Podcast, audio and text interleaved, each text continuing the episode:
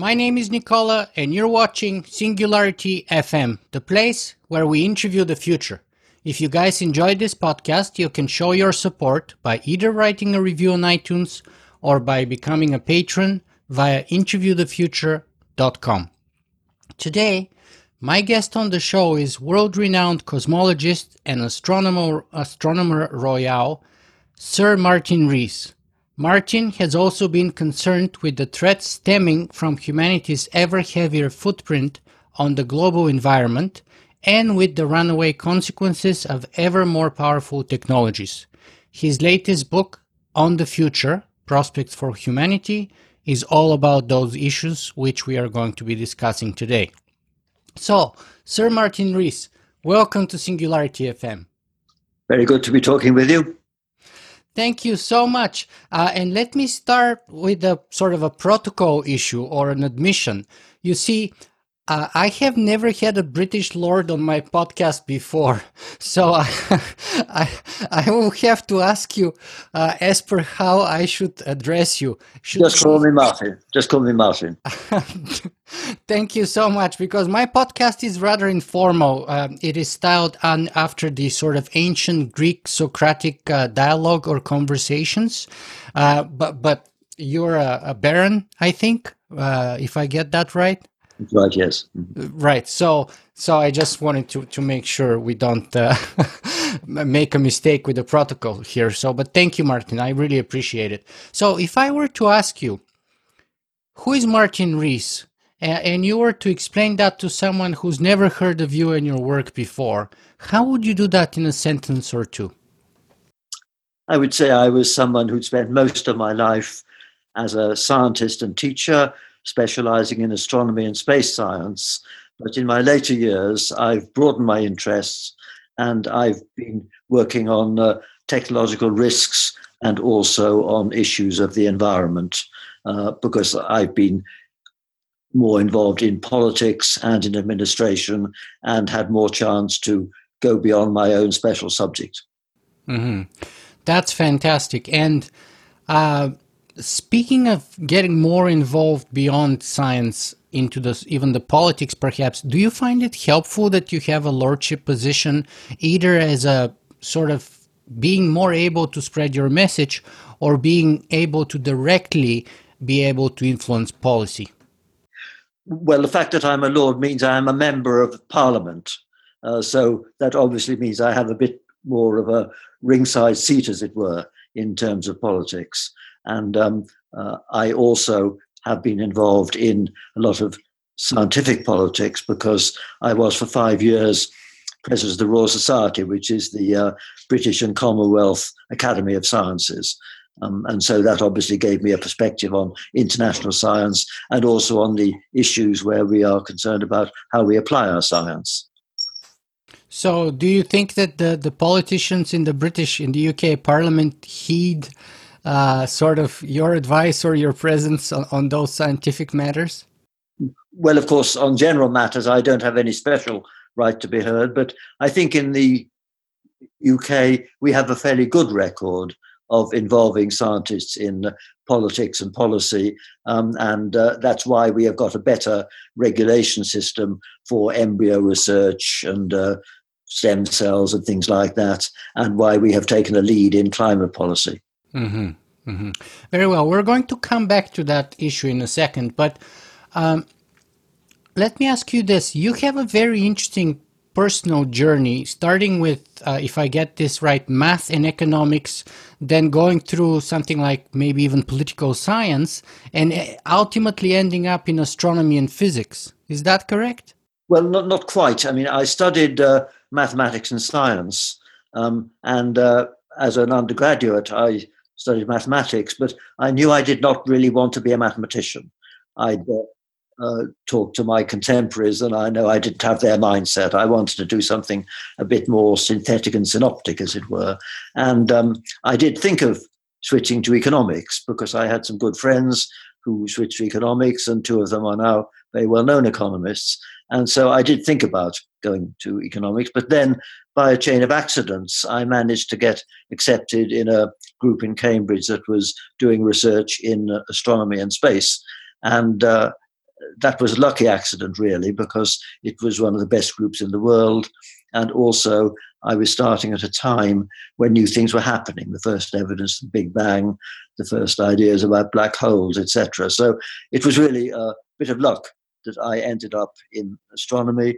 All I knew at that time was I wanted to do a subject where um, I could um, think outside the box, as it were, and not just do very long chains of deductive arguments like a mathematician does. Mm-hmm. And where do political science and philosophy come about, or do they?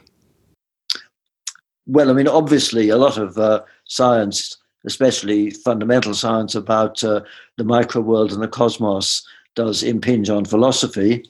Um, and uh, uh obviously, also the application of science involves ethics and politics and economics. So, uh, did you t- take any sort of like personal or academic interest from those disciplines? Because one thing that really impressed me in your book, and we're going to talk about that even more later, is how much of sort of like a normative or an ethical perspective you bring in, and also how clearly uh, you you you say that there is a necessity and a requirement for value system, morality, and ethics to be present within the application of science. Yes. Mm-hmm. Well, I mean, I think it is clear, but uh, there I speak as a citizen rather than a scientist. But uh, uh I think, as regards my personal history, um, I have always been involved in environmental issues. But during the 1980s, I really got quite heavily involved in um, discussions about arms control. I used to go to meetings of the so-called Pugwash conferences, and I had the privilege of getting to know some of the older generation of physicists who've been involved in um, uh, Los Alamos and making the first nuclear weapons. And it was a privilege to know these people, and I came to admire them. And I then realized that they set really an example for any scientist who was doing work that had a societal impact and that when that great generation was no longer with us, then it was up to the younger generation to try and uh, learn from their example. And of course, what's happened since then is that we've had to consider not just the implications of nuclear science to nuclear bombs, but the implications of many other areas of science um, to um, uh, biology um, and uh, environment. And I have become more engaged with these. I can't claim to be an expert, obviously, in most of these areas, but I have um, uh, been involved in discussions and have tried to emphasize when I am teaching students that they have an obligation to make sure that anything they discover is used to human benefit and that they do what they can to minimize the downsides. Mm-hmm. Yeah. You see, that's interesting to me because when I interviewed uh, Professor Lawrence Krauss, for example, he told me that uh, ethics has no place among the greatest questions of physics of our day, basically. Well, I mean, I wonder if he really said something quite as stupid as that. Um, because... I hope it's all my fault that it sort of paraphrasing it poorly, but uh, we can put the link to the original interview and let people decide for themselves. You agree with it. Uh, um, obviously, the science itself um, uh, doesn't have any ethical connotations. You know, the, the facts about the external world and uh, the way uh, atoms and nuclei behave. That is something which doesn't have any ethical component. But the way you make use of that knowledge, whether you build bombs with it or um, used in other ways, that clearly does have ethical implications. So science and itself, my claim was going even a little bit further than that by saying that even deciding uh, what we should do research in, uh, how to prioritize or rank the different yes. alternative scientific pathways, and as you just said, ultimately yes. what we end up doing with our discoveries are all ethical uh, questions. Uh, yes, well, I partly agree, but I think the point is that you can't really predict how a discovery is going to be used before you've made it. And so, uh, and any discovery can be used in different ways. Um, let me give an example the laser. Um, the laser was invented in about 1960. it made use of basic ideas that Einstein had had 40 years earlier. But the people who invented the laser in the 1960s, they didn't know it could be used both as a weapon and also for eye surgery and also as part of DVD players. So they can predict that. And so um, when you do the basic science, you really don't know what the implications are. And in most cases, there are some implications which are benign and some which are harmful. And so it's when you get to the stage of deciding which applications to develop, there you should prioritize. But I think um, the basic physics itself, atomic physics and the periodic table and nuclear physics and all these things, Darwinian evolution, these are all things which uh, um, are um, part of our understanding of how the world works, but they don't in themselves have any ethical connotations. Yeah, my, I don't think example... I'm disagreeing very much with Lawrence Krauss. Sorry? I don't think I'm really disagreeing with Lawrence Krauss. Okay, okay, mm. interesting. Yeah, my example was uh, mostly the case of people like Fritz Haber, for example, who invented basically how to create artificial fertilizers and yes. also invented mustard gas and all kinds of other chemical weapons. Yes, yes. And I think in those cases it was very clear when you're working on what what the implications were. Yeah, that's right. He should have done one but not the other. Yes. Right. And and Einstein actually got very disgusted from many of his colleagues in Germany of his day who basically kind of overnight embraced German extreme nationalism and switched from their sort of academic work to working for the fatherland and in producing weapons of mass destruction. Yes. Hmm. Well, he was right to be disgusted. And uh, uh, the point is that when we apply our science, we ought to bring in morality and ethics and economics. Uh, but then, of course, we are not experts. We know some basic facts, but uh, we're not experts in ethics or in economics. Yes, yes.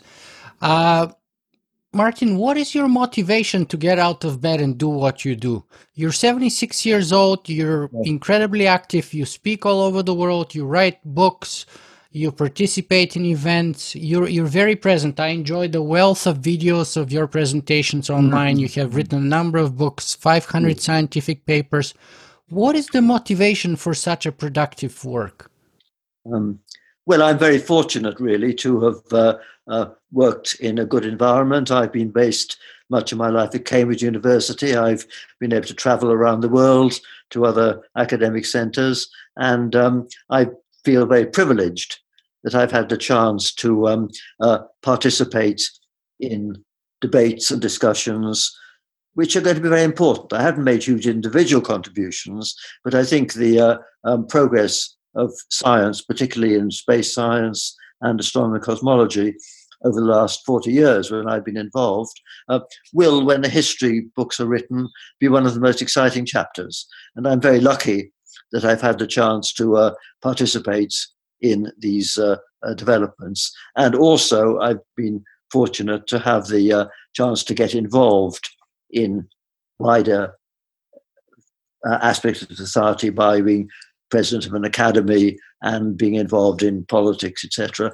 and to have the chance to uh, um, to speak and get invited to, um, to, to travel. So I've just got a very fortunate life, and uh, I just feel that so long as I remain sufficiently active, I want to go on doing it. So, is it fair to say that, to paraphrase what you just said, that your goal has been to ultimately push science forward to help science progress?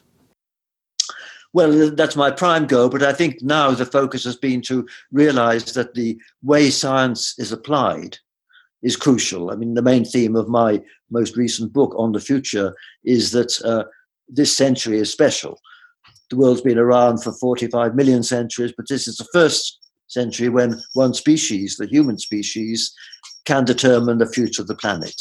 And that will depend on whether we uh, learn the right lessons from science in environment and climate, for instance, and whether we apply science in good ways um, and avoid the downsides. So uh, I think it's very important that we should understand science and campaign as much as we can to ensure that it's uh, applied wisely. And that's what I've been trying to do in, in my recent years. fantastic. I'm completely in support of that message because my whole personal work thesis has been for the last 10 years that technology is not enough, that it's necessary, but it's not sufficient. And whether it would do good or bad in the end is ultimately an ethical decision. This is why I'm trying to bring in the sort of the Socratic perspective, if you will, by the Socratic dialectical method of investigation and yes. asking questions and sort mm-hmm. of push forward that we can do more than see, merely invent things, but also think about how we apply them for the betterment of humanity. That's right. Yes. Yes. Mm-hmm. Okay. So, um, what is your greatest fear? My greatest fear, I think, is that some new technologies, particularly bio and cyber technology, uh, will be misused. And the problem is that, of course, they empower an individual or small group in a way that was not conceivable in the past, so they can have an effect that cascades globally. The way I like to put it is that a global village will have its village idiots, and have a global range. Um, and uh, this is scary.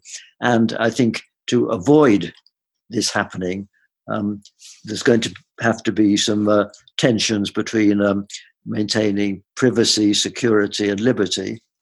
And I do worry that there is a risk of society breaking down if these uh, kinds of uh, disturbances happen too often, because um, society is very interconnected.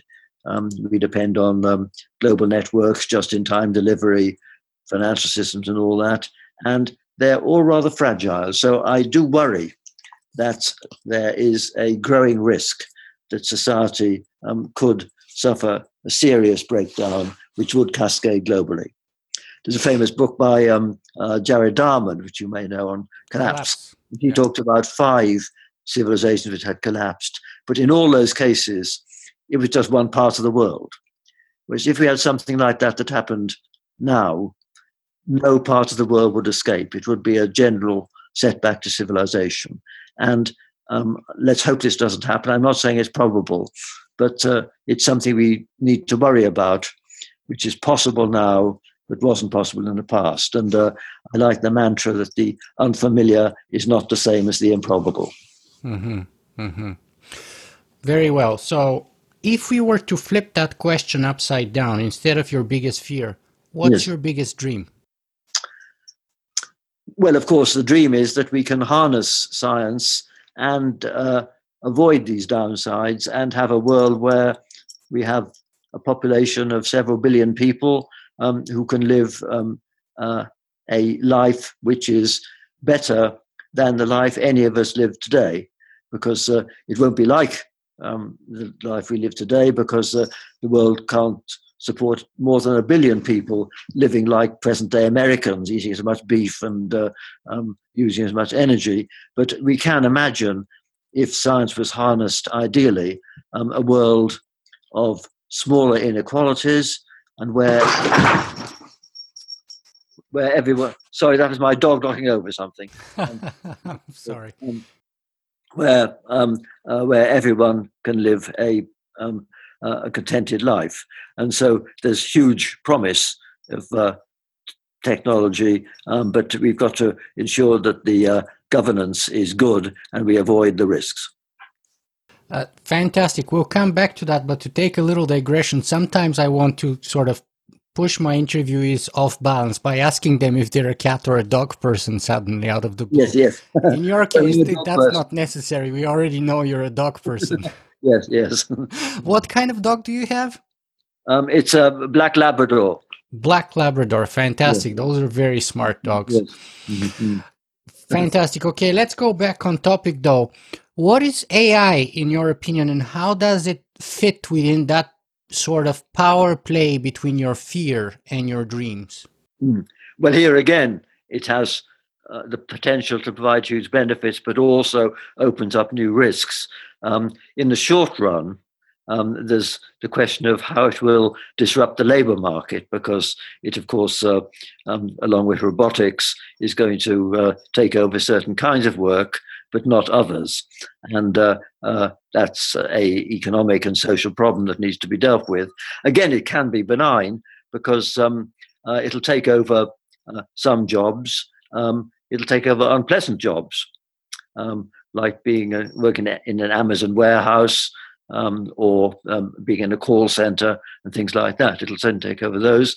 Um, it'll also take over some skilled blue collar jobs, or at least uh, part of them, being um, doing legal work, computer coding, um, uh, medical diagnosis, and things like that.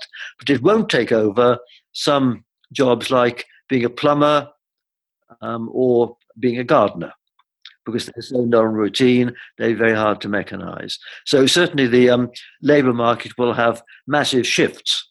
And I think one of the issues we have to cope with, and this is in the short term, is to ensure that there is um, fulfilling work available for the people whose jobs are displaced by robots or AI. And uh, I think this is going to require um, a bit of socialist redistribution of wealth but this should be used in order to set up a very large number of jobs um, where the human element is crucial. I'm thinking particularly of carers for old people, um, assistants to teachers in schools, custodians in public parks, and things of that kind, where certainly in, in my country there are far too few and they're far too badly paid and uh, not respected enough. So I think the um, ideal way in which these uh, techniques can be used is to displace people from jobs like uh, Amazon warehouses and call centers and to give them more satisfying work of a kind where a human being can't be adequately replaced by a machine. So I think that's a short term one. But of course, in the longer term, then there are these questions of the, the extent to which machines will acquire human capabilities. They clearly will in some ways because um, we've had for 50 years machines that can do arithmetic better than a human being, right back from the first pocket calculators. And we now have machines that can um, play chess and Go better than a human being. Um, the um, AlphaGo Zero learned within three hours how to play chess and Go as well as a world champion. And this is a, a huge capability. And this is going to be something which could be misused. But I think offers huge benefits. I mean, for instance, it would um, allow China to have a planned economy of a kind that Marx could only have dreamt of, because it can uh, uh, gather um, all the information about all financial transactions. The Chinese already gather 80% of those transactions. and would know all about the stocks and shops and in factories.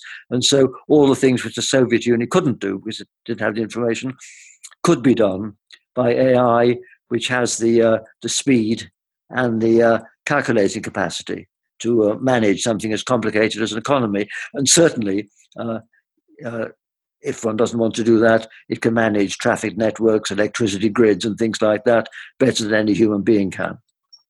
And what about astronomy? Are there computers already, or will there be computers soon that can better identify stars, galaxies, planets than actually human astronomers? Would how would astro- the, the job of an astronomer be impacted? Well, there are some things which they can do much faster because uh, uh, it's true that to identify images on a photographic plate or something like that uh, is a skilled job, and it is now true that uh, um, computers can do this at least as well as a trained human being. But the important thing is that they can do that sort of job thousands of times faster. So if you, uh, now in astronomy we have big data.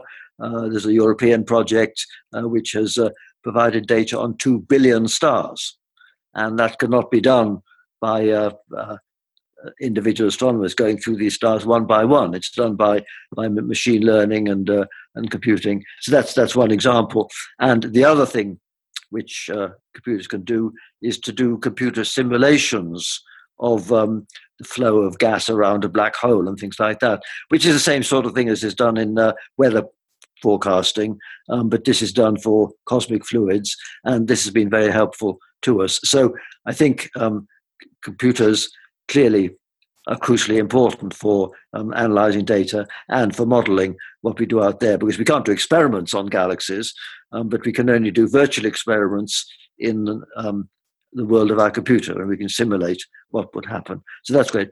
And of course, um, if we think of space, uh, then uh, uh, one exciting technology that I follow very closely is space technology. And um, there again, um, uh, robots um, can do things better than human beings. And already we've had a picture sent back from uh, all the solar system, even from Pluto and further away, and that's 20,000 times further away than the moon. And um, we can do much better now because those probes were designed in the 1990s. And think how much better we can do today. Uh, think of the advance in smartphones, and that technology can be used in space. So I think that we'll have very advanced uh, space probes to study the entire solar system, um, to get sharper pictures of distant galaxies and stars.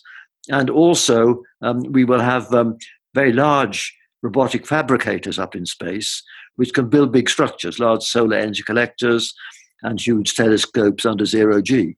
So this will be done. Um, the question people then ask is, what's the uh, role of human beings in space? Um, and of course, we all know it's 50 years ago, um, men landed on the moon, and that's not been repeated. Since that time, they, people have only gone into low Earth orbits. Um, but the fact is that the men on the moon, the Apollo project, was done at huge expense as a national prestige project. And uh, uh, the, the budget was cut back once the Americans had beaten the Russians to the moon, etc. Otherwise, there'd be footprints on Mars by now. But I think um, the case for sending people into space is getting weaker now that robots can do the job better and much more cheaply. So my personal view is that um, manned spaceflight is really just a adventure for the kind of people who um, do hang gliding in Yosemite or go around the world in a balloon or things of that kind. People of that mindset. And they're prepared to take much higher risks than NASA can impose on civilians who are funded by a taxpayer. And so that's why I think that the future of manned spaceflight lies with the private companies like SpaceX and Blue Origin. Elon Musk's and Elon Musk, Patrick Branson's. Yep, yeah, yes, and um, uh, and, and um, Jeff Bezos's Blue Origin, Yeah. um, and um, because th- they can uh, take higher risks than NASA could with the space shuttle, which failed twice in 135 launches, but each failure was a disaster. And these private companies can um, uh, launch into space the kind of people who are happy to take a big risk. And we know there are such people. Um, some would be happy to go with a one way ticket. And so I think that's the future. And incidentally, Branson is making a mis- mistake talking about space tourism, because that implies it's routine. They should use the phrase space adventure, because if they call it space tourism, then the first crashes will then cause a trauma. Whereas if they are um, billed as a dangerous adventure, then of course we react with sympathy to brave people losing their lives, but we will think that's the way they wanted to go. hmm hmm I understand. Which is why you said that sort of mass level, sort of uh, manned space exploration is delusional and dangerous. yes, I think so. And here I disagree with Elon Musk and my late colleague Stephen Hawking, um, because uh, um, uh, I, I think um, it would be very, very hard to make Mars as comfortable as living at the South Pole. And, uh, and so I think Mars will just be a place for adventurers. But good luck to them, because there's a reason why uh, we should cheer them on, which is that when they get to Mars, they'll, of course, be badly adapted to it the, the atmosphere isn't right, different gravity, etc. And so what they will do is use all the techniques of genetic modification and uh, cyborg techniques um, to link themselves to electronic brains, and they will do all that, and they'll be away from the regulators. Because here on Earth, um, we don't have the motive because we're quite well adapted to living here on the Earth, but also I think we're going to have to regulate um, all these uh, techniques. But they're away from the regulators, and so I think um, their progeny will soon become a new species. And I think um, if we think of the far future, then there'll be a new kind of evolution, which is not Darwinian evolution, but it's a sort of secular type of intelligent design, which would be these machines designing themselves um, and uh, adapting themselves. And this will happen um, much, much faster than Darwinian selection did. So it's taken about a million years for humans to evolve, but uh, um, within just a few hundred years, there may be um, creatures living out in space which are very different indeed from us. Mm-hmm. Mm-hmm. The post-human era will start there. Mm-hmm. How would you define artificial intelligence? Because you see, I've interviewed 230 people on my podcast, and one thing that I've noticed is that many have slightly, or even in some cases, greatly different interpretation as per what AI actually means. So I want to make sure we're clear about what we're talking about. Yes. Mm-hmm. Well, I think it is rather vague. I think um, uh, there are some uh, problems where the machine just works very fast and helps and uh, uh, and, and learns by itself. Um, and to take an example, the best way you get machine translation now is to let the machine uh, go through millions of pages of multilingual text. In fact, in Europe, they take uh, European Union text. It's very boring, but they don't mind getting bored. Um, and, and, so there they have the advantage of speed. But I think some people are concerned that AI will get a bit beyond that because already the machines that learn to play Go, for instance, a very complicated Chinese game, um, they uh, learned the game and they um, made moves which surprised even the best players. So it looks as though they're thinking differently and in some sense better than the best human player. And the humans who are watching the games don't really understand the sort of thinking processes of these machines. They don't understand what they're, what they're doing. Um, and, and so this is really something which is um, a game changer in that the machines are doing something which uh, um, uh, is superhuman in a sense, and uh, humans can't quite understand why they're doing it. Now, of course, um, the one thing that machines aren't very good at yet is interacting with the external world. Um, as adeptly as a child who can move the pieces on a real chessboard, or even a monkey that jumps from tree to tree. And we can't make robots can do that. But if at some stage um, one can combine the um, speed of thought of the machines that uh, that play Go and chess with uh, human abilities to interact with the environment and to move around and uh, uh, and, and, behave in a in, in, a more graceful way and not just the way that present day robots do, then of course there will be the question of um, whether these entities are things which we should treat as um, in, in, as uh, beings that have rights uh, in the way that animals do, because uh, uh we certainly feel that other humans and even some animal species um, uh, have um, uh, rights in a sense, and we have obligations that they shouldn't um, be underemployed or bored. Um, and perhaps we should have that attitude towards these robots if they eventually have human capabilities and uh, seem to be like us. But of course, the fundamental philosophical question of are they conscious? That's still open. That's a very deep question. And uh, um, whether they are zombies or whether they are actually conscious in the sense of having an inner life as we do. Well, what's what's your take on on uh, the Penrose Hameroff uh, Orch OR theory of consciousness. And I believe Roger, Sir Roger Penrose is one of your colleagues, isn't he? Um, indeed, he is. Yes. Uh, I mean, I, I would say I don't. I don't particularly buy that, but I'm not an expert, so I, I don't want to say much about that. But I think um, uh, the mechanism of consciousness is is a very deep mystery. Some people, of course, say it doesn't really matter because uh, if you have something which um, behaves as though it's conscious, then whether it's a zombie or not doesn't matter. But um, I think there's one context where it matters a lot, and that's if we think of the far future and imagine that uh, um, we've been, in a sense, superseded by electronic brains of some kind, robots, which uh, could start on Mars, but they could spread through the galaxy because they'd be immortal and and um, that they uh, can spread further. Um, and I think our attitude towards that scenario will depend very much on whether we think that they are, um, in a sense, um, better than us in that they think more deeply and have uh, uh, deeper feelings, or whether they're just zombies. If they are just zombies, then I think we would view would disfavor that long term future because there'd be no one, no consciousness to really appreciate the wonder and mystery of the universe. Um, whereas if they are able to do that, then of course we should welcome their takeover. Um, so I think it, um, uh, it does make a difference whether consciousness is an emergent property in any sufficiently complex system, or whether it's something which is peculiar to the uh, the kind of wet hardware that we have in our skulls.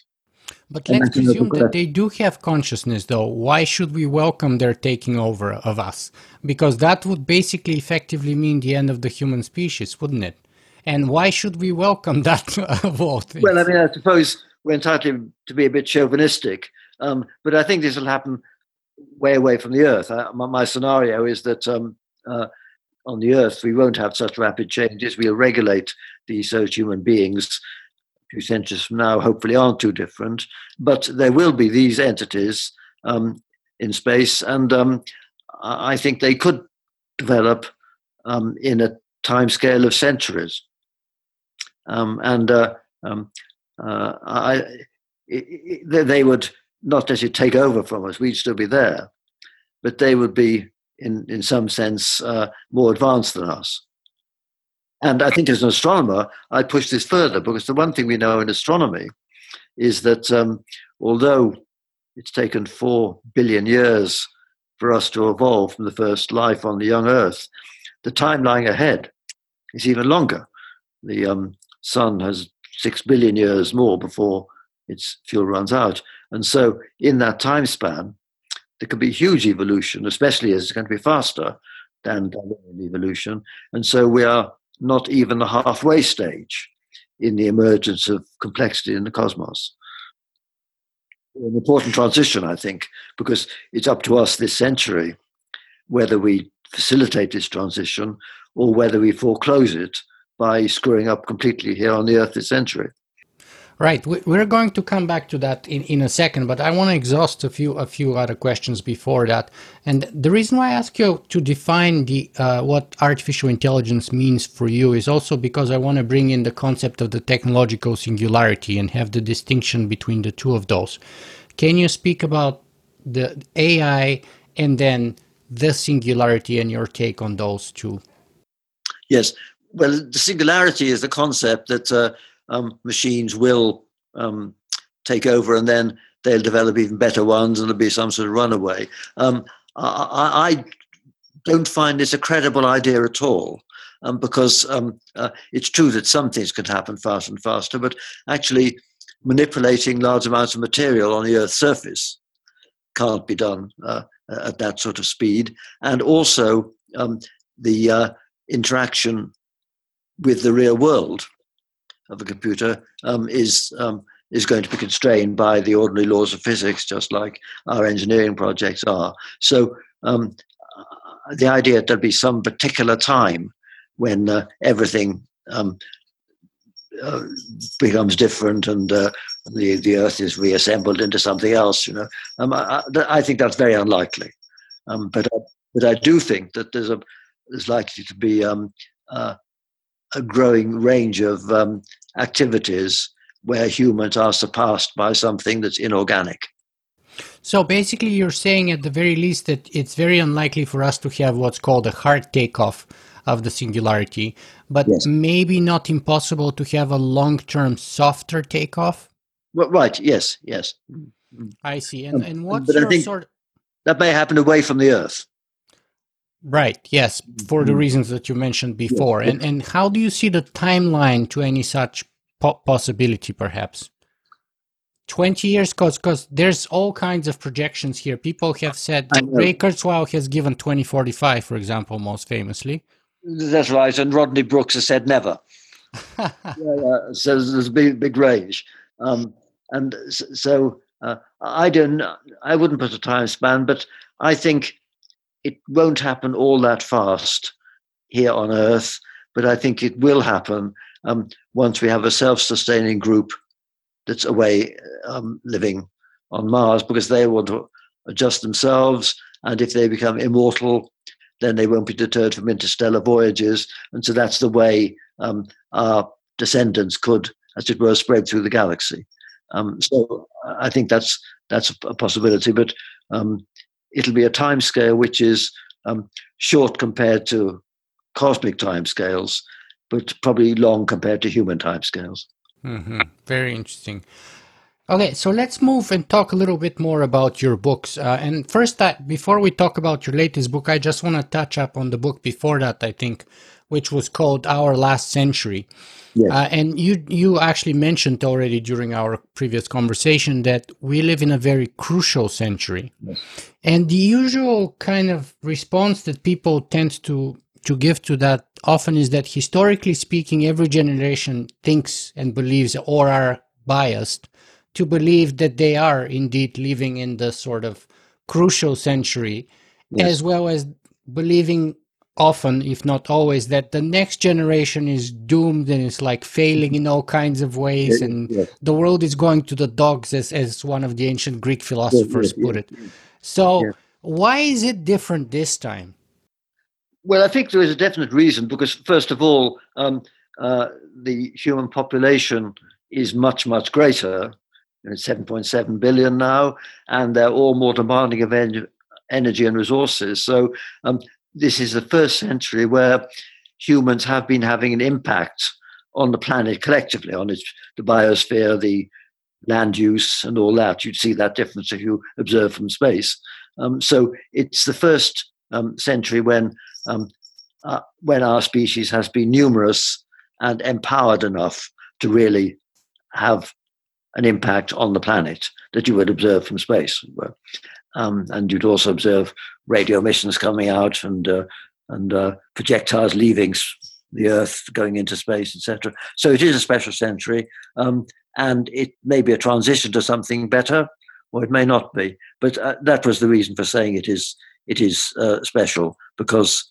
Um, quite apart from the more obvious things that it's much more interconnected and we have more technology, um, it's clear that um, we are collectively having an impact on the environment and on the non-human environment.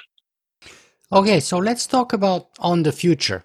Yes. And if you were to give sort of an estimate about the prospects for humanity, mm-hmm. whether yeah. we're going to make it through this century or not, what's your kind of number? Because I've been shocked to have guests on my show who have given as low as 2% chance for humanity. Uh, mm. Others have been a lot more optimistic and have said, yes. well, we're more likely than not, and others have gone as high as 75 or 80%. Yeah, Whereabouts yes. do you stand on that? Well, I mean, uh, I think it's unlikely we'll wipe ourselves out completely. But I think um, I would still, as I did in my first book, which you mentioned, Our Final Century, um, say there's a 50% chance of a severe setback to civilization um, due to either not handling environmental crises or, or breakdown in society due to misuse of um, bio and cyber. So 50%, I would say. Um, I don't know whether you call it optimistic or pessimistic compared to most people, but but that, that's what, what I would say. I've had some guests who told me that people who give a 50% chance of something basically say, I don't know. well, of course, uh, of course, there's a um, one, one doesn't one doesn't know very well, but you can envisage various scenarios, which I discuss in my book. Um, uh, but the way they would couple together, uh, we don't know because we, um, for instance, if you have a pandemic, that will cause social breakdown and that might cause starvation, etc. So we, we just don't know how they would link together. But it's not too difficult to imagine scenarios which would be a, a setback to civilization. And uh, you actually have a $200 bet with Steven Pinker about that, don't you? Well, that, that's rather different. That, that's a, a, slightly more limited one about whether a million people will be killed um, by uh, within the next uh, three or four years um, by um, some bio error or bioterror. Mm-hmm. That's so, so, tell us a little more about that bet, please. Well, it's just as I said, and I, I fervently hope to lose it, of course.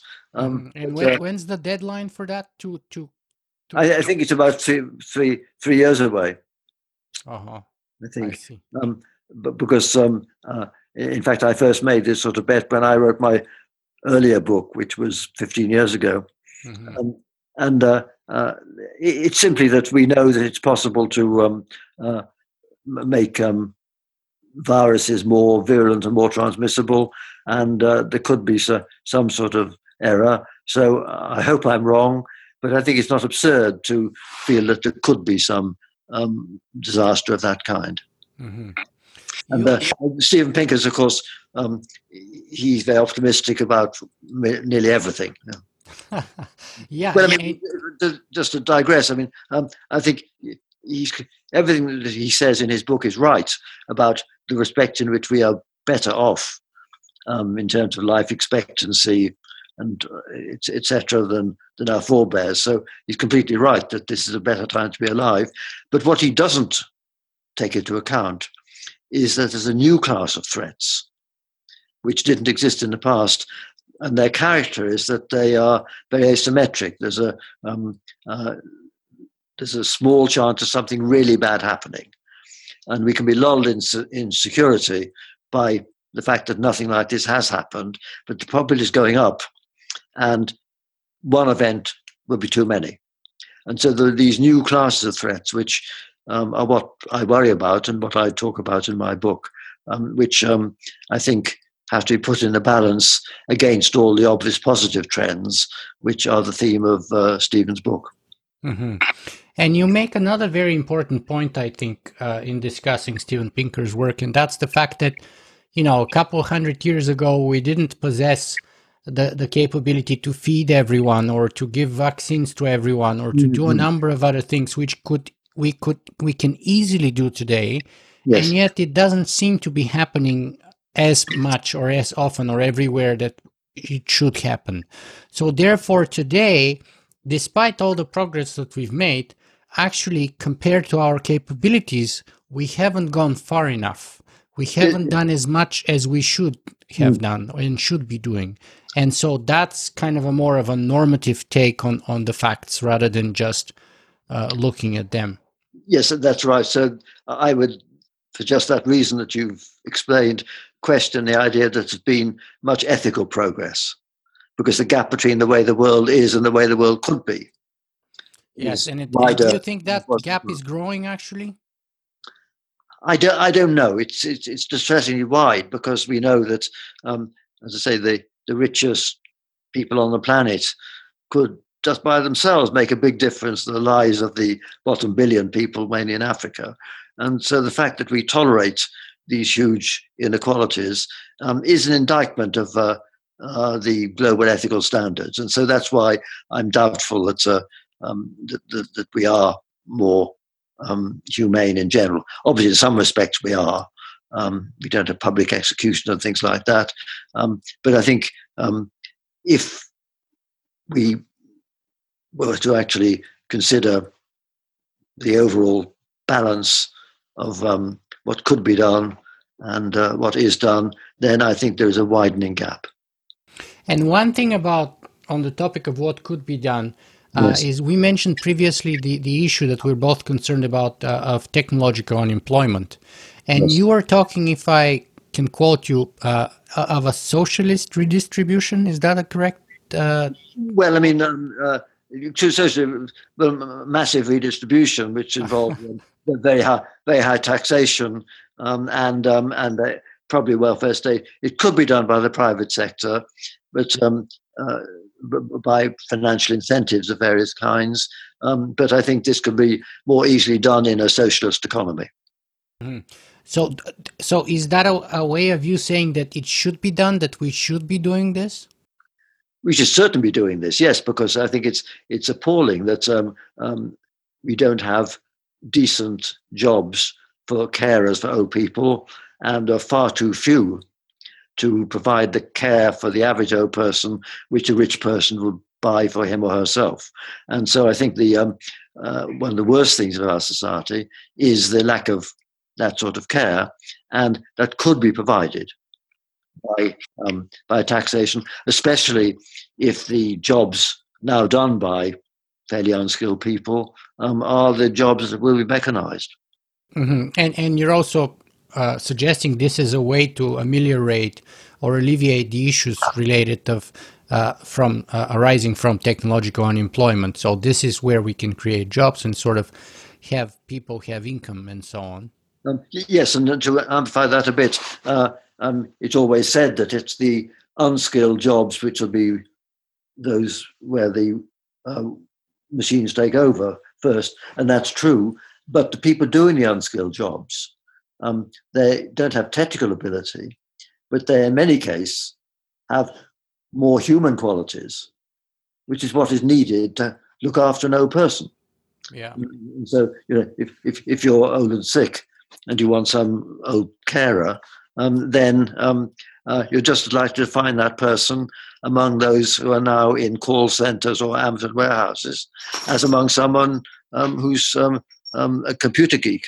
You know, um, and, and, so this is a win-win situation because if the money that's now paid to people doing these rather nasty routine jobs um, is their jobs are taken over by machines, and then the money is recycled to pay for these jobs as carers, then uh, that that would be better for everyone. Mm-hmm. That's the kind of thing I'd like to see.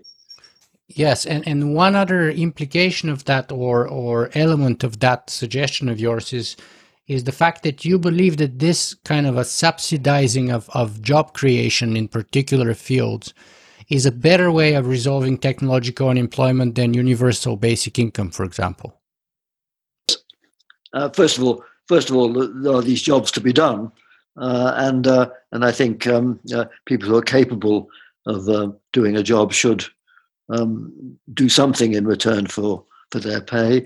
Um, but of course, we ought to be generous to those who are unable to work because they're sick or old, and uh, uh, and disadvantages in other ways. Um, but uh, but I think um, the uh, the basic income um, it's it's rather inefficient, and also I think most people um, prefer um, to feel they're making a contribution, and having work is something which uh, gives people a kind of dignity, um, and the kind of jobs which we could replicate in large numbers are jobs that certainly ought to give people satisfaction. Looking after a, a disabled child or something like that, um, that that's a satisfying job. And certainly in, the, in in most countries, it's very sad that there are so few people who are able to do that sort of work. Mm-hmm. Mm-hmm. Well, and the few that are are not properly paid. I see so I think it's quite possible to redistribute the money that's um, uh, earned by the robots to create jobs of this kind. Mm-hmm. Well, we discussed one sort of of the shorter or mid-term sort of problems uh, on on the horizon. But yeah. what, in your opinion, are the big issues, the big crisis points that humanity would be uh, challenged by in this 21st century? Well, I mean, I, I think to um, uh, to make the transition to a uh, um, carbon-free economy, because it's clear that by the end of a century, there's a severe risk of really drastic climate change if we don't cut down CO2 emissions. So that, that's one thing we've got to do. And I think we have to ensure that technology um, is applied in a way that benefits people in uh, what are now the less developed parts of the world, like Africa, and I say that um, not only because uh, it's ethical that should happen, but it's in everyone's interest because um, if you look at Africa now, um, they are in many cases very, very poor indeed. Um, they don't have sanitation and things like that, but they do have mobile phones. Yeah. So know what they're missing. And I think uh, if their lot is not improved, uh, then uh, we can expect um, um, massive disaffection, um, mega versions of the uh, uh, motions of uh, migrants across the Mediterranean, mega versions of the boat people now coming to Europe from mm-hmm. Syria. And uh, uh, in order to stop that, then we in the uh, wealthier countries of Europe and North America um, need to ensure that Africa does um, get out of poverty, and not just for altruistic reasons. It's in our interest too. And so I would say that that's the big challenge to uh, ensure that uh, Africa doesn't get left behind. Mm-hmm. Mm-hmm. And and what about? Uh, I know you have a strong interest in existential threats. What are the top three existential threats that we're facing? Um, well, if by existential you mean wiping everyone out, I think they're all very unlikely. But I, what, what I worry about are the kind of threats that will be a sort of setback to the progress of civilization, okay. maybe even, maybe even an irreversible one, so that okay. humans uh, don't get wiped out, but they, they revert to a more um, backward state. Okay, um, so which ones are those threats then? And and and uh, and this would sort of foreclose the bright options, which uh, uh, one can foresee if things go well in this century. Mm-hmm. So, what which what would those be? Would that be like climate change, nuclear weapons, or AI, or what? Um, yes, well, I mean, well, as a cl- climate change, um, well, it, it's not existential. It won't wipe everyone out, okay, but it can uh, be a setback to civilization. And um, uh, the other thing that could happen is um, a sort of um, growing anarchy if uh, we have a situation when a few people can make dangerous bioweapons, a few people can create cyber attacks that can't be countered, and all that, then um, that would destroy the fabric of society. And so that's another possible threat. Well, some people have said that AI is an existential threat because it could wipe out everyone. Um, and some of those people have been physicists too, by the way. Yes, I mean, I, I, I, don't, I don't quite see how how that could happen unless it found to, some way to blow up the Earth. Mm-hmm. Okay, well, others have pointed out that our old uh, estimates of the impact of a possible nuclear war have been greatly underestimated, and there were new estimates done in the last 10 or 20 years that sort of corrected by an order of magnitude perhaps the impact that we had in the 70s and, and the 80s. Is that correct in your view? Because some have said that a nuclear war, and now with the situation between, let's say, Putin's Russia and the West, or even India and, and, and Pakistan and, and other places, I mean, the Middle East, uh, Israel, we have North Korea, the, the number of nuclear armed countries is growing. I think we have about nine today. So what about that? Is that not an existential threat? Um, well, not quite existential in, in, in, the literal sense, but I think um, the biggest threat we were under um, was, of course, during the Cold War when there were at least 60,000 weapons on each side. Um, and uh, we could have stumbled towards Armageddon by some kind of miscalculation. Um, and uh, um, if one looks at the record of the false alarms, and the view of people um, like Kennedy and McNamara at the time of the Cuba crisis, it's clear that we were quite lucky. And in fact, uh, Kennedy said the chances were between one in three and evens. And um, McNamara said that um, uh, they escaped a nuclear war um, through luck more than anything else. And um, uh, and I think um, that's very scary because because I remember that, that period, and I think that if people had really known how high the risk was of a nuclear war, they would not have supported the policy. Because, and I personally would not have supported uh, nuclear deterrence um, if there was a one in three or even one in six chance of a nuclear war, even if the alternative was a certain takeover of Western Europe by, by Russia. Yeah. That would have been preferable to a one in six chance of destroying the fabric of Europe. And I don't think people realized just how great the risk was. So, um, and that risk is in abeyance um, because um, the number of nuclear weapons is much less. Um, yeah. It could be a regional conflict and uh, fewer there. But of course, um, a, there could be a new standoff between perhaps new superpowers, which could be on the same scale as the Cold War was, and perhaps handled less luckily. So that, that hasn't gone away. And the issue of nuclear winter, um, this is something which could um, aggravate even a regional nuclear war, but it, it depends crucially on uh, how much uh, fire is released, because the, uh, um, the, the nuclear winter depends on lots of uh, uh, dust and smoke getting into the upper yeah. atmosphere, and um, this depends. And I would say that although the worst case um, is even more catastrophic than people thought, um, it, it, could be overstated because, for instance, at the time of the Iraq War, some people said that uh, setting fire to some of the uh, the oil um, um, mm-hmm. oil wells could, could cause that problem, and it didn't. Um, yeah. So um, I think these b- bad things could happen, um, but I worry more about new classes of threats from biology um, and, and cyber, because you know th- there was a report produced by the American Defense Department in 2012 when they talked about uh, um, a cyber attack on the electric grid in the eastern yeah. US. And they said this would merit a nuclear response. Yeah. Um, and of course, um, it probably would because if, if the electricity grid was shut down for more than a week or two, then there'd be complete social breakdown. The lights going out is the least of one's problems, you get no computers work and etc. and supply chains break down. So the fact that a few people can create that sort of catastrophe um, means that we are vulnerable to new classes of threats which didn't exist in the past. And uh, um, although I worry about a, um, uh, a, resurgence of something like the Cold War, I worry more about uh, these um, more disorganized um, uh, types of anarchy. Mm-hmm. Towards the end of your book, you talk about um, the limits of science. Yes.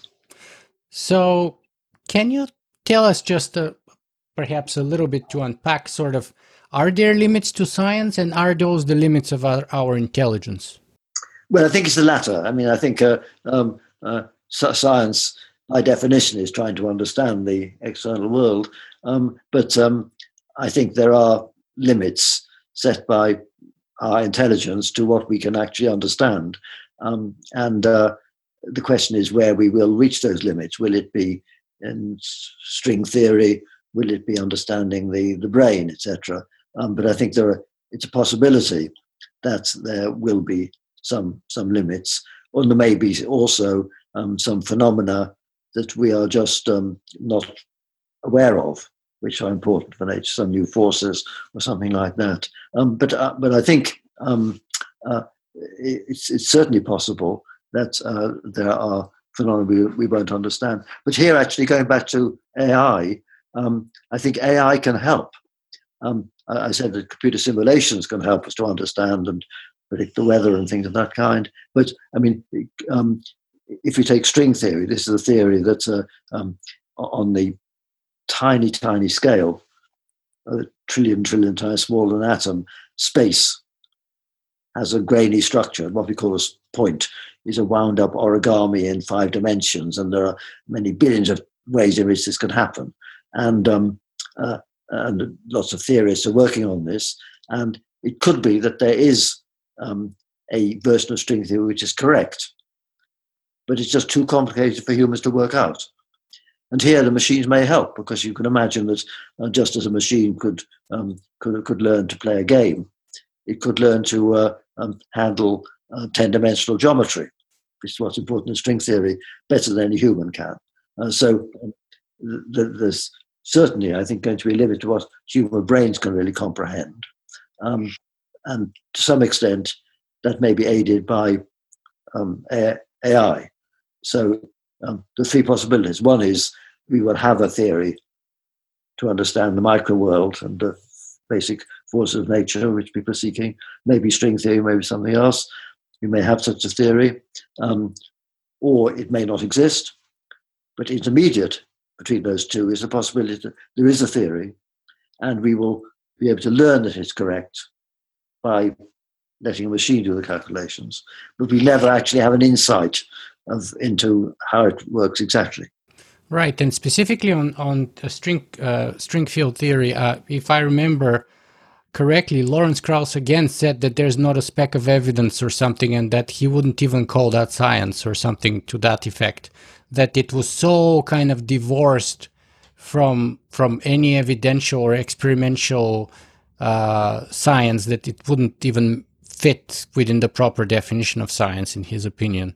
No, I think he's very unfair indeed when he says that because um, it's it's true that we that uh, we haven't made progress. We've got no evidence that any string theory is correct, but it's a hugely challenging problem because the one thing everyone agrees on is that any unified theory is going to involve these structures which are, are what's called the Planck scale, which is a trillion trillion times smaller than an atom. And so the chance of direct measurements is very small. And, it, and it's fairly clear that in all these theories it involves very complicated geometry. Um, so uh, I think when we bear in mind that um, uh, it's it's taken sort of uh, 30, 50 years to to, to verify uh, the existence of the Higgs particle, then it may take far more than 50 years to get any evidence that string theory is correct. Mm-hmm. Um, and, uh, um, and of course, it may not, not be correct. Um, it's, a, it's a huge challenge. It's far, far away from anything that we can directly measure. So you'd only get evidence for it um, if we can calculate the long chain which leads from something on that tiny, tiny scale to something we can actually measure. And it's a much bigger gulf to be bridged than has happened in particle physics up till now. Um, so uh, um, I think I, am pessimistic about um, much progress coming, but that's because it's, it's inherently very difficult. Um, and, but I think you know we should uh, cheer on the people who work in this theory. Mm-hmm. Um, if, if people don't try, they certainly won't succeed. Um, I, I, do think that perhaps rather too many people are doing it, um, because the uh, you know if, if, you're going to do science um, and make a career in science, you've got to uh, um, make progress. Well, you've got to make progress. Well, you've got to multiply the importance of the problem by your probability of solving it and maximize that product. Uh-huh. Don't work on a trivial problem, but on the other hand, um, if you work on a very deep problem, uh, you've got to feel you stand some chance of making progress. And I think probably too many people are working on, on string theory and they'd be more satisfied. But but I certainly uh, um, very much disagree with those people who uh, who deride it and say it's not science. It's it's, it's certainly science to understand, just as as much science as atomic theory was, which uh, for, uh, for centuries had no confirmation. Mm-hmm. Well, speaking of, of that and, and connecting it to the topic of the limits of science, I interviewed uh, Michio Kaku, and, and he was telling me that uh, his goal for his work is to come up with a single equation that mm. fits like that's as long as Einstein's equation, ideally, yes. that explains everything, including yes. love. Yes. Mm-hmm. Do you think that's possible? And is that is there not the limit of science somewhere there, perhaps, that maybe there is no such equation, let alone an equation that would explain love? oh, yes, yeah, yes, I think that's that's nonsense to believe that because uh, um, the we may not be able to write down a single equation that explains uh, the basic laws of physics on the atomic scale. But of course, even when we've got that theory, if we ever did, it still would only be the first step um, because um, uh, it would not account for the manifestation. I mean, there's a nice uh, analogy, I think, given by Feynman and others, which is that um, uh, what the physicist is trying to do is rather like someone who's watching chess being played and tries to figure out what the rules are. And of course, that's something which you probably could do by watching games of chess. Okay, but in chess, understanding what the rules are is just a trivial preliminary to the uh, progress from being a novice to being grandmaster. And similarly, even if we did have a theory of fundamental physics, then um, understanding um, how that uh, um, theory um, manifests itself in um, complex living things, for instance, is a big challenge. And incidentally, that, that theory is, is going to be irrelevant because uh, the reason that biology is so difficult uh, is because um, even the smallest insect layer upon layer of structure. It's very complicated. Um, the people who work on trying to understand uh, insects or bacteria, they're held up by the complexity. They're not held up at all by not understanding subnuclear physics. So that's why the, the term theory of everything is a very inappropriate term because um, uh, it, the what's called the theory of everything is a theory of the fundamental laws of nature, linking gravity and the strong weak interactions uh, t- together. Um, and, and, and, that, that's a, a perfectly good definition, but it's not really relevant to explaining things. We don't um, we, we, we don't need to go down to the atomic level to explain many many things. I think um, so. So I think understanding the brain is going to be the biggest challenge. Yeah, yeah. A few people have criticized Dr. Stephen Hawking for sort of overhyping or overselling the idea of a theory of everything. Yeah, yes. Because yes. it's a theory of something, okay, but and it's very important and it's very yes, grand and it's very cosmic, but it's not really everything. No, no, no, no. Yeah. No, it's, well, it's the it's the basic rules of the basic rules governing nature, but the way those uh, the, the way those rules manifest themselves um, is the biggest challenge. And that's why, um, if you look at what scientists are doing, less than 1% are doing either cosmology or particle physics. The other 99% are working on ordinary scales and they're challenged by the complexity. Mm-hmm. Mm-hmm. Martin, we've been talking for about uh, 64 minutes or so. Yes. Would would it be possible for me to keep you for another 20 minutes or so? Yes. I have a few okay. other questions yes. from the audience that I would like to ask if possible. Okay. Yep. Mm-hmm. Okay. Uh, and before that, let me just bring in another sort of line because you mentioned your sort of passing interest in e- economics and uh, mm. There are people who have made the argument. Uh, for example, my previous interviewee was Douglas Rushkoff and a bunch of others who have said that uh, climate change and a number of the issues that we're facing today are a direct result, even issues like privacy and Facebook and Cambridge Analytica and all of that are a direct result uh, of, of either what was previously called capitalism, uh, with its sort of like necessity for endless growth uh, and resource exploitation, or uh, what's now been uh, called by others surveillance capitalism, which yes. kind of monetizes, uh, appropriates mm-hmm. and monetizes personal yes, data yes, points and so on. Mm-hmm. So, to what to what degree can we blame, for example, capitalism in general for the problems like climate change, uh, eh, uh, in your view, and and the fact that the or at least the claim that unless and until we actually shift and change the underlying economic paradigm, mm-hmm. we within the current paradigm, we are not going to be able to resolve that kind of problem of sort of ex- negative externalities and, and pollution and, and so on. Yes, yes. Well, I think they're two separate things. I mean, it's certainly true um, that um, uh, um, capitalism has changed because um, the main assets of the world's biggest companies now um, aren't huge physical plant like for the oil companies, uh, etc., um, they're really sort of uh, um, uh, in, intellectual property.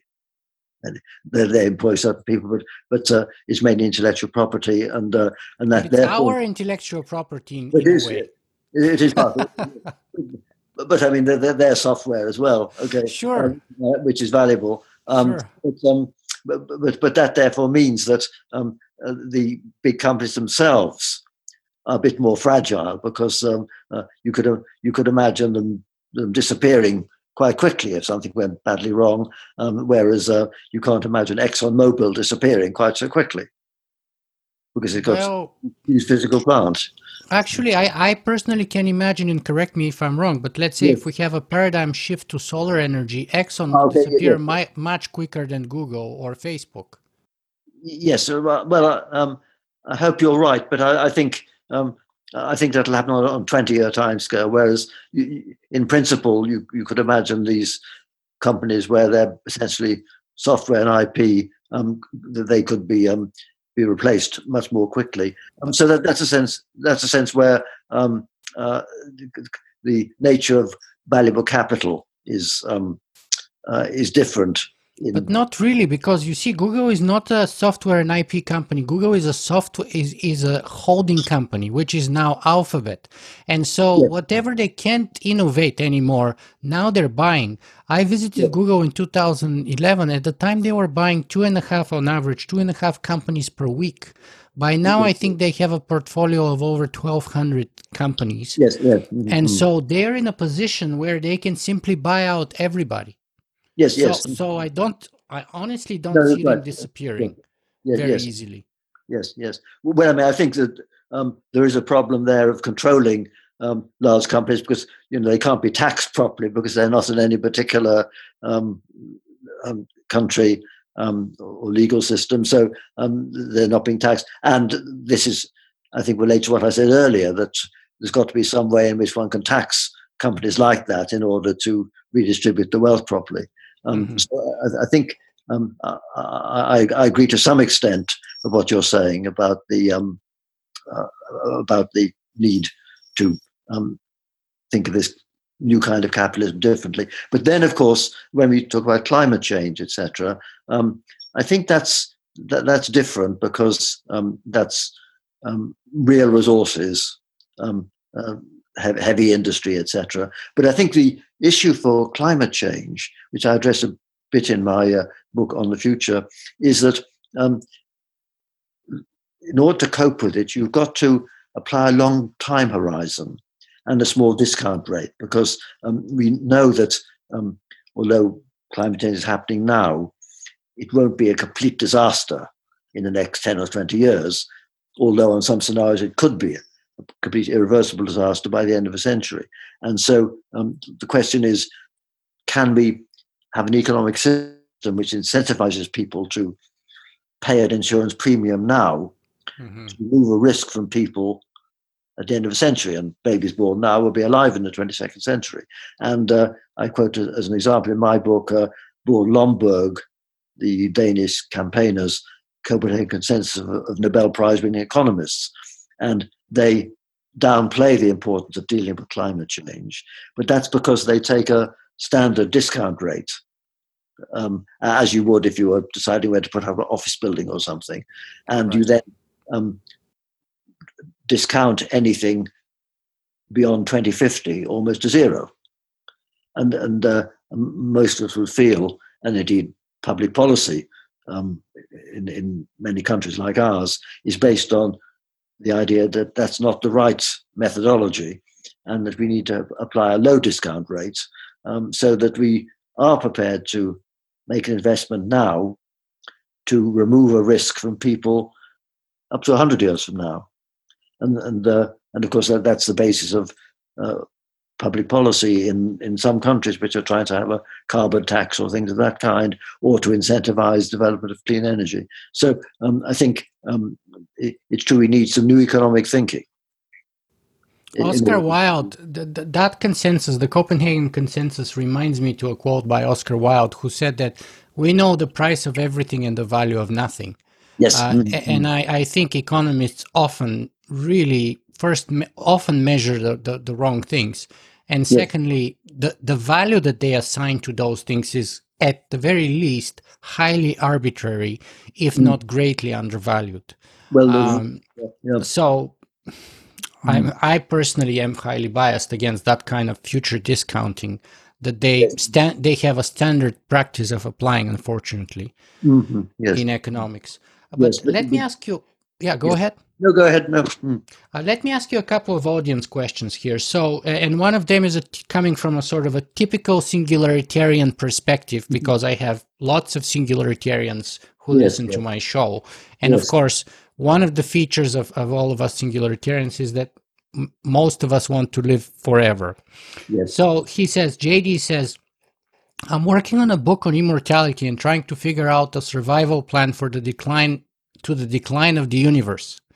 Considering that the stars in the known universe are estimated to disappear in a few billion years, our only chance to stay alive if we don't figure out how to create new stars by then will be to get our energy from black holes.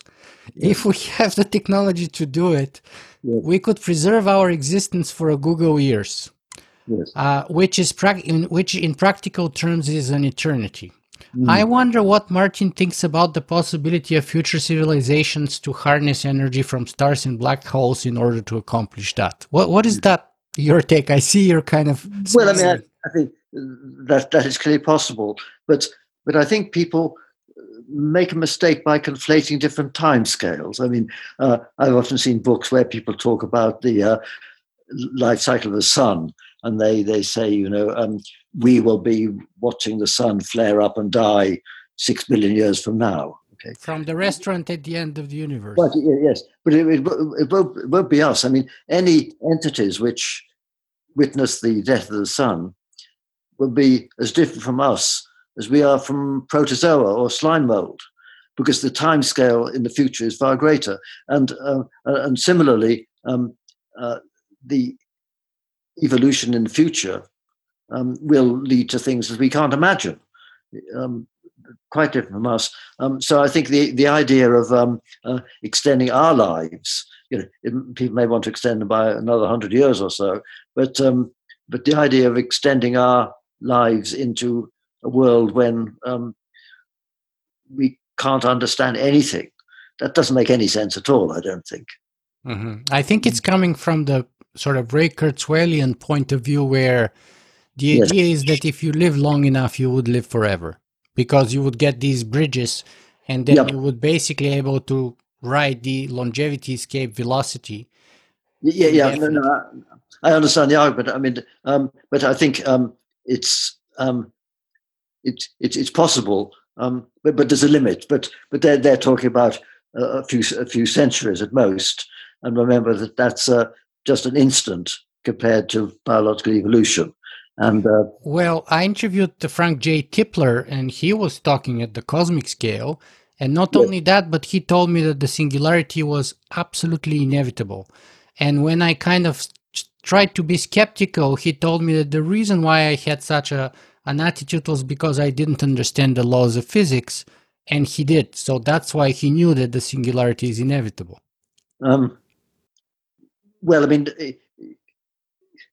I, I think he he said the best singularity you get is in a collapsing universe. Uh, Did he tell you that? Because that's one thing he believes.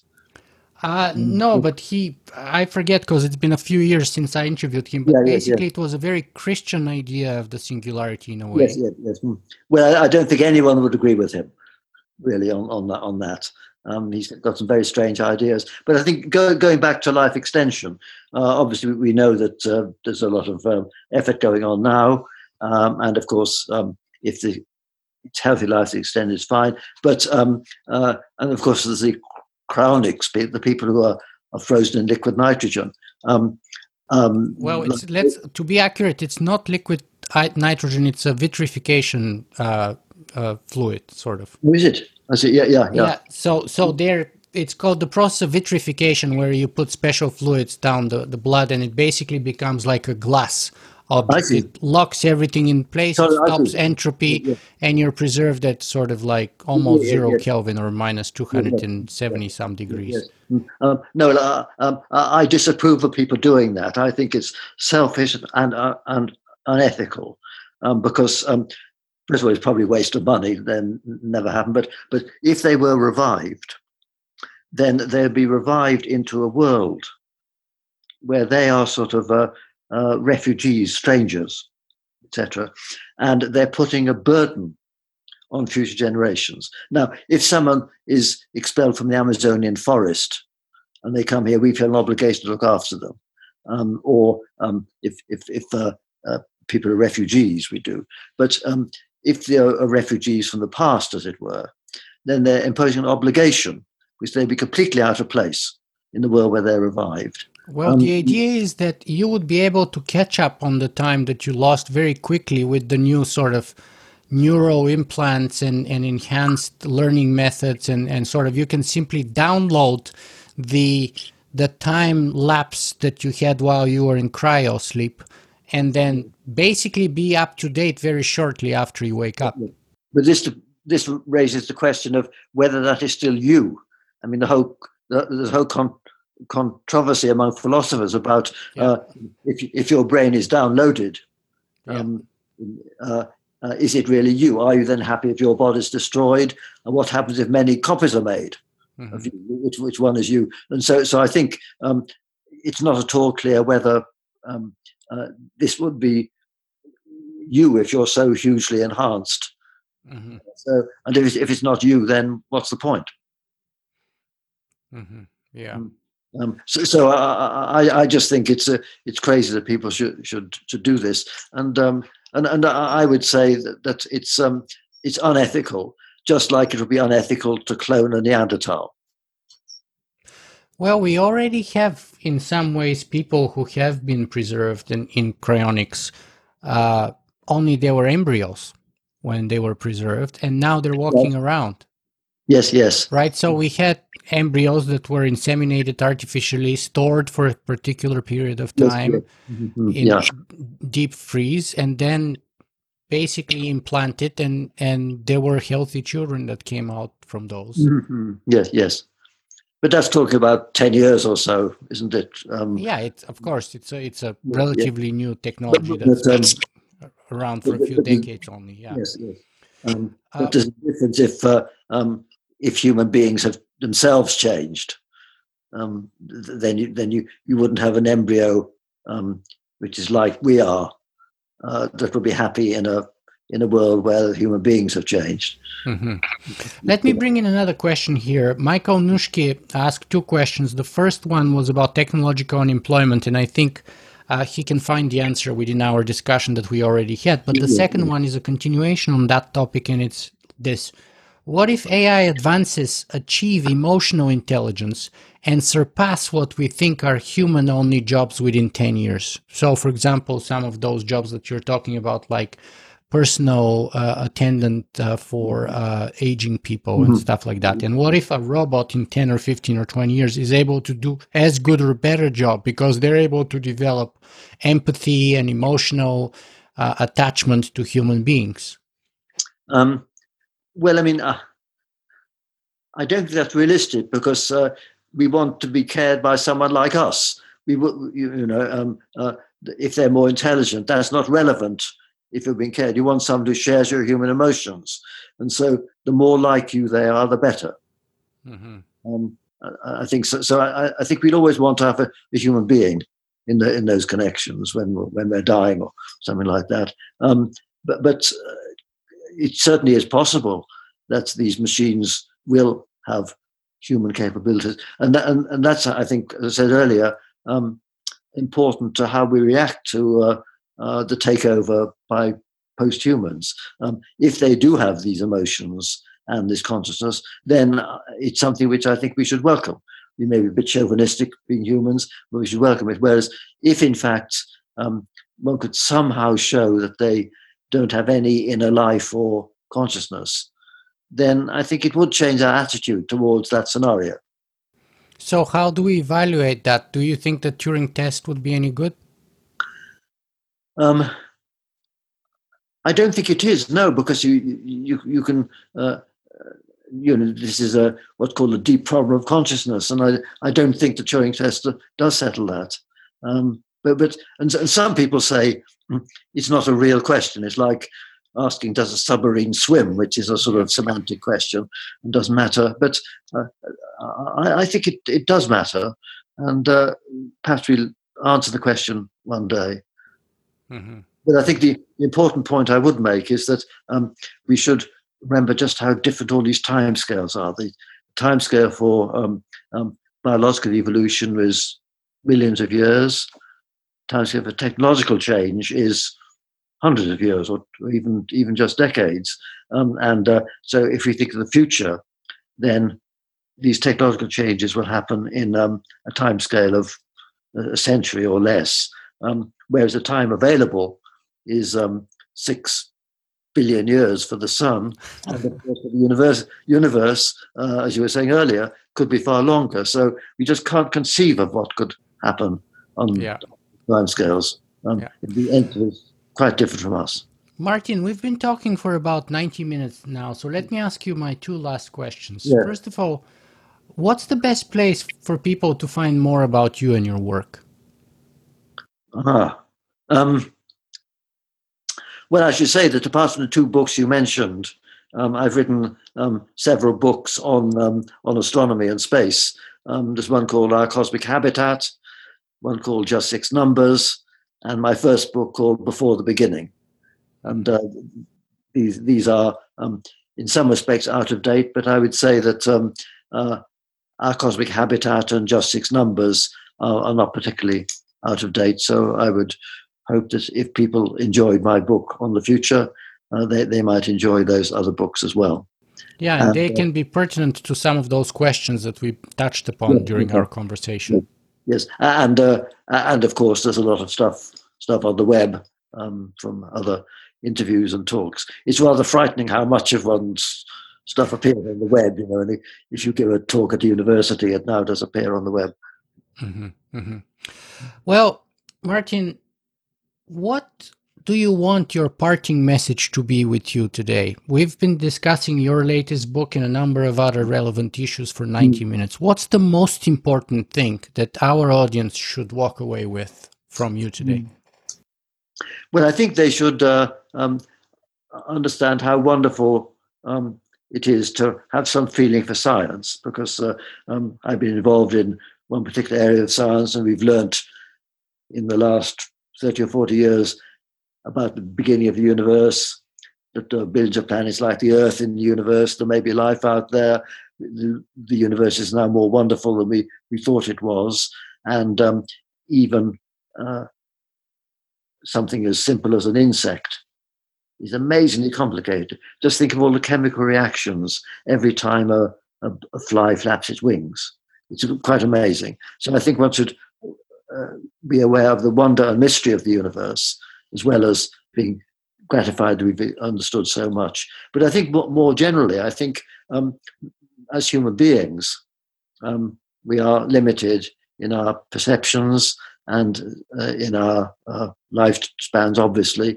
But we need to think on a slightly longer time span. It's very sad that we can't plan 100 years ahead. We don't build cathedrals anymore, as it were, and uh, we don't plan in a way that will ensure that the world at the end of a century is not a depleted world. We don't want to leave for our descendants a world uh, with, with, mass extinctions and a depleted world and more dangers. So we need to think that far ahead. Um, uh, at the time we're speaking, there's been some discussion in Britain about uh, um, demonstrations by school kids um, on uh, on climate and issues like that. And I think this is welcome because uh, those who are still at school now um, are likely without life extension to live the end of a century, and they care about what's going to happen to the climate and how technology is going to be used and how it's going to be developed. And so I think we should take notice of what they say and their concerns and um, redouble our efforts to make sure that all the wonderful technology we're developing is uh, going to be used for human benefit and do all we can to avoid the serious downsides because it empowers us more for good and for ill. And that's the main theme of my book that uh, the stakes are higher now than they ever were before. Mm-hmm. And my favorite uh, quote, I think, uh, or it's not a quote exactly, it's a slight paraphrase from you from the book, is that we need to think globally, rationally, and long term, empowered by the 21st century technology, but guided by values that science alone cannot provide. Mm-hmm.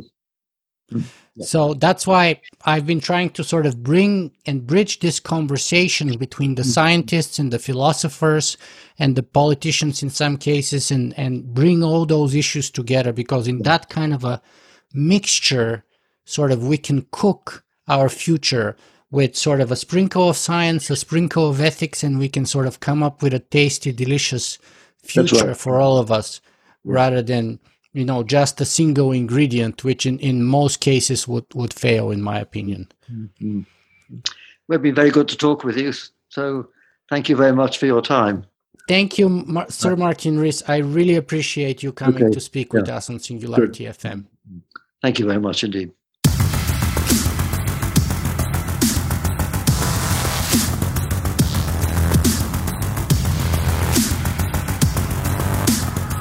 If you guys enjoy this show, you can help me make it better in a couple of ways. You can go and write a review on iTunes, or you can simply make a donation.